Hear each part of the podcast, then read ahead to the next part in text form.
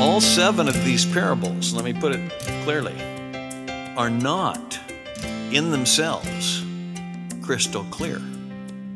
But they become very instructive and very illuminating when Jesus interprets them. So notice verse 11 To you it has been granted. To you, God has granted to know the mysteries of the kingdom. Now, you say, well, what is a mystery? It's not uh, like real mysterious, man, like a mystery, like we would use this. But it is something that we would never know if God didn't reveal it to us. So he says, I'm using these parables to open up things you would never get to on your own from my word. Welcome to Abide in the Word with Pastor Scott Gilchrist. Today we continue in our study of the Gospel of Matthew. Pastor Scott brings a message titled God Reveals Mysteries. We invite you to follow along with us now as we get started. Jesus made crystal clear who it is that is related to him. You remember they brought his mother and his brothers to him. Someone said there was a crowd around him, they couldn't even get to him. And this occurs in the other Gospels too, uh, this same scene. And they said, Hey, your mom and your brothers are here. Well, Jesus took that opportunity to say, and I'll read it, verse 47, or excuse me, verse 48. He answered the one who was telling them this and said, Who is my mother? And who are my brothers? Who are really related to me? Jesus often had a way of getting right to the issue. Behold, stretching out his hand toward his disciples, he said, Behold, my mother and my brothers. For whoever shall do the will of my Father who is in heaven, he is my brother and sister and mother. What is the will of his Father in heaven? Well, we don't have to guess. Uh, John chapter 6, verse 40, Jesus said, This is the will of my Father. I want to listen. This is the will of my Father that everyone who beholds the Son and believes in him may have eternal life, and I myself will raise him up on the last day. Are you rightly related to God? Can you come into God's presence with a blamelessness? I look at my own sin, my failures, my thoughts, my words, my deeds, and I would have no chance of standing before a righteous God with anything but just complete dread. But there is one who took my place. He came into this world, he says in Matthew 20. He came to give his life a ransom for many. Christ died in my place, and God sees me and you, if your faith is in Christ, he sees you in Christ. And we can come right into his presence because of his son. This is the will of my Father, that everyone who sees his son, Jesus Christ, and trusts him, have you put your trust in him? You can have eternal life and know that you can come into his presence. He says, I myself will raise him up on the last day. John 6, verse 40. Well, let's get into that's where we left off, chapter 13 then. And I see this as a major hinge in the Gospel of Matthew in the sense that, well, you'll see it as we, as we watch it unfold. On that day, Jesus went out of the house and was sitting by the sea, and great multitudes gathered about him, so that he got into a boat and sat down. And the whole multitude was standing on the beach. He got into a boat to kind of get out of ways from the crowd around him.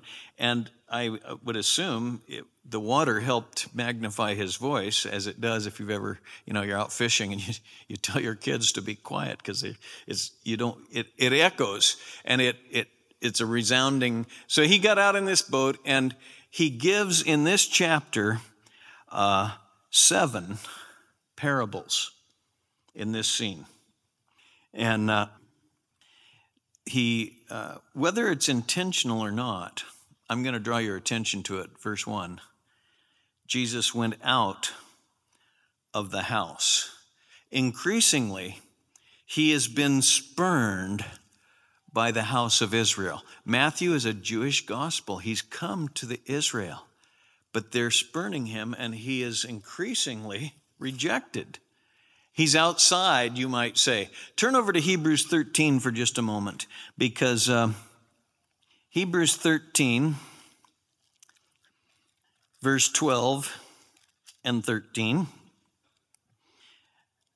Therefore, Jesus also, that he might sanctify the people through his own blood, suffered where? Outside the gate. Remember? They took him outside the city where they crucified the common criminals. He suffered outside the gate. Hence, verse 13, let us go out to him outside the camp, bearing his reproach. The scripture uses this language, um, and in fact, the, the Bible taught it even in the types of the Old Testament. Look at verse 11. The bodies of those animals whose blood is brought into the holy place by the high priest as an offering for sin are burned outside the camp. The book of Hebrews is explaining how the Old and the New Testament fit together, and the sacrifices were taken outside the camp. And Jesus was led outside the city and the Holy Spirit tells us by the author of Hebrews, we should go outside and bear his reproach, identify with the rejected one. Well, he goes outside the house, and uh, there's but there's a great multitude with him, and uh, they gathered about him so that he got into the boat to teach them. And verse 3, he spoke many things to them in parables. He spoke many things to them in parables, seven parables in this chapter the parable of the sower, the parable of wheat and tares, the parable of the mustard seed, the parable of the leaven in the dough, the parable of the hidden treasure, the parable of the pearl of great price, and the parable of the dragnet. Uh, the first four are spoken to the multitudes. Okay? I just note these things before we get right into it everybody that was there, he gave four parables to.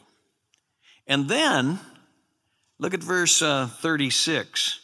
Then he left the multitude and went into the house. And he gives the last three parables not to the multitudes, but to his own, his disciples. I just watch for things like this and I bring them to your attention because I think they're instructive. Uh, three of the parables, three of the seven, are interpreted for us. Uh, four of them are not.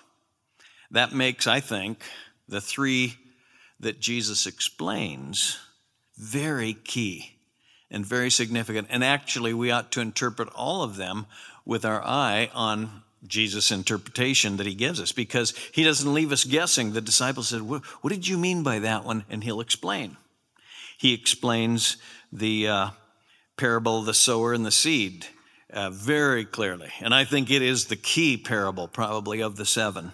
He explains the wheat and the tares, and he explains the parable of the dragnet. Now, a parable, you might be saying, What is a parable anyway? Well, it comes from two Greek words that were put together para, which means beside, and ballo, which means to cast or throw. And so to cast beside, to throw down beside. And it's very simple when you think about it. And we use parables. Uh, a parable takes something, some everyday story. I mean, they lived in a world where the farmers, and just about everybody was a farmer, went out and sowed seed like this, you know, casting it out. Okay, well, that was an everyday occurrence. They understood that. Well, then he'd take something every day and throw it down beside some spiritual truth that he would teach. And that's what a parable is. Take something every day, like a fisherman with a dragnet. My cousin used to be a, a uh, gill netter. And I went out in his gill net boat and we'd string out this big net and you'd drag it along and catch stuff. You know, we understand those things. Well, everybody that he was talking to, they lived in a world of agriculture and fishing and you know they understood this the everyday thing and then he cast down a spiritual truth beside it. That's all really a parable is. Now before we look at the key one because the very first one behold verse 3 the sower went out to sow. And that is recorded for us in Matthew Mark and Luke. And I think it explains so much about the process that God does in our lives uh, this parable of the sower. So we're going to take a good look at it.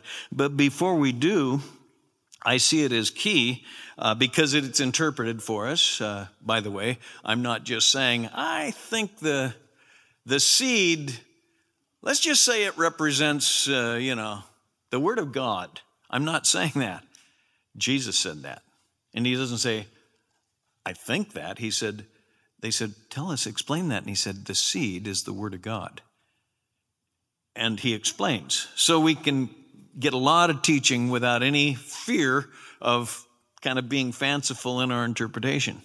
So I call this the key one, but I think all three are key the sower, the wheat and the tares, and the dragnet. He explains all three of those, and it helps us, as I said, with the four. But before we do that, I'll read it. Uh, well, no, I won't. I'll read it in a minute. I was gonna, the parable is short, three through eight, but I'm going to skip down uh, to nine.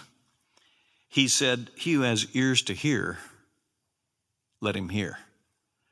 Always, Jesus is saying this. It seems. Listen up. If you've got ears to hear, hear. That's what I was saying in one sense when I said the Bible is the most published translated, distributed book of all history, and perhaps the most neglected. If you've got a Bible, read it. And if you don't, I'll give you one. You can buy one. You know, uh, if you've got ears to hear, hear. So God, Jesus, He wants us to hear His parables. But then I want us to look ahead at verse 10 before we get into the parables because the disciples came to and said to him, Why do you speak to them in parables? They asked him, Why is it that you use parables? And our Lord gives two reasons. Look at verse 11 through 13. He answered and said to them, To you it has been granted to know the mysteries of the kingdom of heaven, but to them it has not been granted. For whoever has, to him shall more be given, and he shall have an abundance. But whoever does not have, even what he has, shall be taken away from them. Therefore I say to, I speak to them in parables, because while seeing they do not see, and while hearing they do not hear, nor do they understand.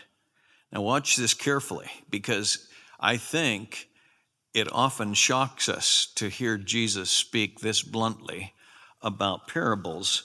Uh, they said, Why do you use parables, Lord? And he says, Well, two reasons. To you, to open up truth, to open up the mysteries of the kingdom. But to them, to hide truth. It's a judgment thing. He says, they you know, to one, it'll make known God's truth. To the other, it will hide God's truth. Notice the word to them. To them, I speak to them in parables because while seeing, they won't see. And while hearing, they will not hear. They don't understand. They don't want to hear. They don't want to understand. And I've watched this unfold in a variety of applications. Jesus' parables are perhaps some of the most misused portions of scriptures uh, in the in the whole Bible. So I want to just develop this because he says this so point blank. Uh, all seven of these parables, let me put it clearly, are not in themselves crystal clear.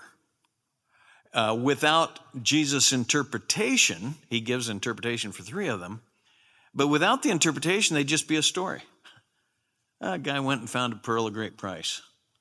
Guy found some treasure and sold everything he had and dug, you know, buried it and then dug it up and bought that land. You know, you read these simple stories and they just tell a story and they leave us not knowing much, but they become very instructive and very illuminating when Jesus interprets them. So notice verse 11 To you it has been granted. To you, God has granted to know the mysteries of the kingdom. Now, you say, well, what is a mystery? Well, the New Testament uses the word mysterion. It's not uh, like real mysterious, man, like a mystery, like we would use this. But it is something that we would never know if God didn't reveal it to us. So he says, I'm using these parables to open up things you would never get to on your own from my word. Turn over to Ephesians, where Paul explains uh, the mystery in a pretty clear cut way. Ephesians 3. Paul is kind of blown away. He stayed blown away that God would use him. And uh, he said, verse 3 of chapter 3 By revelation there was made known to me the mystery as I wrote before in brief. And by referring to this, when you read, you can understand my insight into the mystery of Christ, which in other generations was not made known to the sons of men, as it has now been revealed to his holy apostles and prophets in the Spirit. That's a pretty good definition right there of a mystery. Something that was not made known in the past but God has now made known through his apostles and prophets. When Jesus gives these seven parables, he's teaching us things that we maybe wouldn't know. In fact, we wouldn't know on our own. But he's opening them up for us. He said, To you, it's been given to know the mysteries of the kingdom. Now look back at Matthew, and he says, But to them, verse 12, verse 13, to them, he repeats it. Verse 11, even at the end of verse 11, to them it has not been granted. It's uh, to the rest, it's, it's a form of judgment. He puts his truth in ways that they're not going to get. And uh, this is, that's why I say this is a key point in Matthew because Israel, God came and showed himself to them. I'm your king, I'm the king. And they increasingly rejected him and for 12 chapters, it gets so bad that he says, You know, I'll tell you who's rightly related to me, not people just by bloodlines. And sadly, in New Testament times and still today, many people think they're rightly related to God by being of the right line. There were many who said, Well, I'm a Jew. I'm a son of Abraham. Jesus said, If you're a son of Abraham, why don't you do the deeds of Abraham? Uh, maybe you are thinking you're okay because you're an American, or you're a Christian because you went to church, or your folks went to church, or you were born into a Christian heritage. no. Who's really related to me? Those who understand the will of God and the will of the Father is this He who beholds the Son believes in him will have eternal life, and I'll raise him up on the last day. So that's the juncture where Jesus starts ter- telling these parables, and it's surprising to our ears, but it really ought not to be. Look back at chapter 11. Uh, Jesus praised his Father for this same truth. At that time, verse 25, Matthew 11, Jesus answered and said, I praise you, O Father, Lord of heaven and earth that you hid these things from the wise and intelligent and revealed them to babes. Don't shy away from that. Why is it that most people don't even want to read the Bible, don't listen to Christ? Because that's what we are by nature. He had to take us and reveal these things to us by ba- as babes. And the parables serve this same function. Now, look back at Matthew 13, and he even brings Isaiah into it. He says, Therefore, verse 13, I speak to them in parables because while seeing they do not see, and while hearing they do not hear, nor do they understand. In their case, the prophet prophecy of Isaiah is being fulfilled, which says, You'll keep on hearing, but will not understand. You'll keep on seeing, but will not perceive. For the heart of this people has become dull, and with their ears they scarcely hear, and they have closed their eyes, lest they should see with their eyes and hear with their ears and understand with their heart and turn again, and I should heal them. By the way, that's the commission Isaiah was given. I want you to go proclaim my word, but they're not going to listen. It's a sobering thing to think of how much truth we as Americans have been given and how hardened we have become. And if you are here today and you haven't put your faith in Christ and you say, I don't know if I want to, and you kind of keep it at arm's length, just think of the blessings you've had and don't close your eyes to it like they did in Isaiah's time and like Jesus said. It applies to the Jews of his generation and really to all believers. But he says then, but blessed, verse 16, are your eyes because they see, and your eye, ears because they hear. Oh, there's such eternal blessing from listening to the voice of God. Now, looking at the clock. I'll read the story, but we'll just have to wait till next week. But he tells this story and then he interprets it. Verse 3 Behold, the sower went out to sow, and as he sowed, some seeds fell beside the road. The birds came and devoured them. Others fell upon the rocky places where they did not have much soil. And immediately they sprang up because they had no depth of soil. But when the sun had risen, they were scorched, and because they had no root, they withered away and others fell among the thorns, and the thorns came up and choked them out. And others fell on good soil and yielded a crop, some a hundredfold, some sixty, some thirty. Listen up.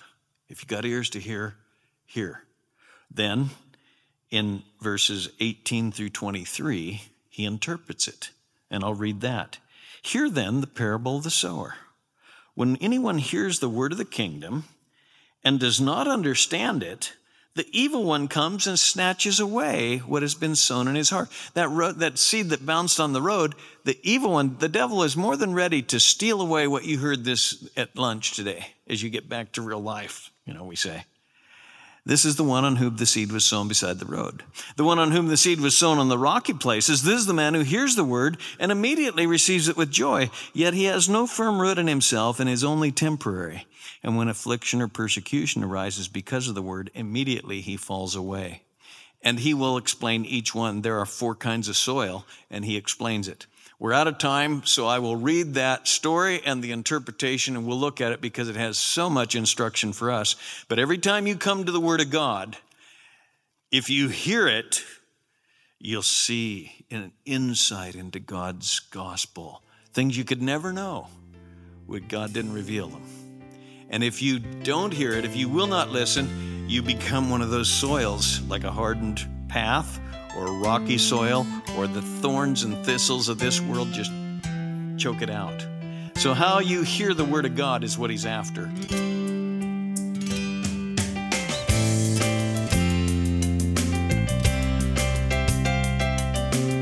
You've been listening to Abide in the Word with Pastor Scott Gilchrist. Please stay with us. Pastor Scott will return in just a moment with a preview of our next broadcast. Today's program was titled God Reveals Mysteries, a message from our study of the Gospel of Matthew. If you missed a portion of the message heard on the program today, or you'd like to share it with a friend, head on over to abideintheword.us. A free copy of today's entire message is available there for you to stream or download at your convenience.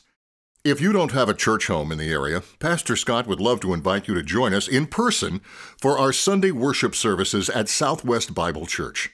That's each Sunday morning at 8:30 and 11 a.m. at the church located at the corner of Southwest Murray and Weir Road in Beaverton. You can go to our website at swbible.org for more details. We hope to see you there.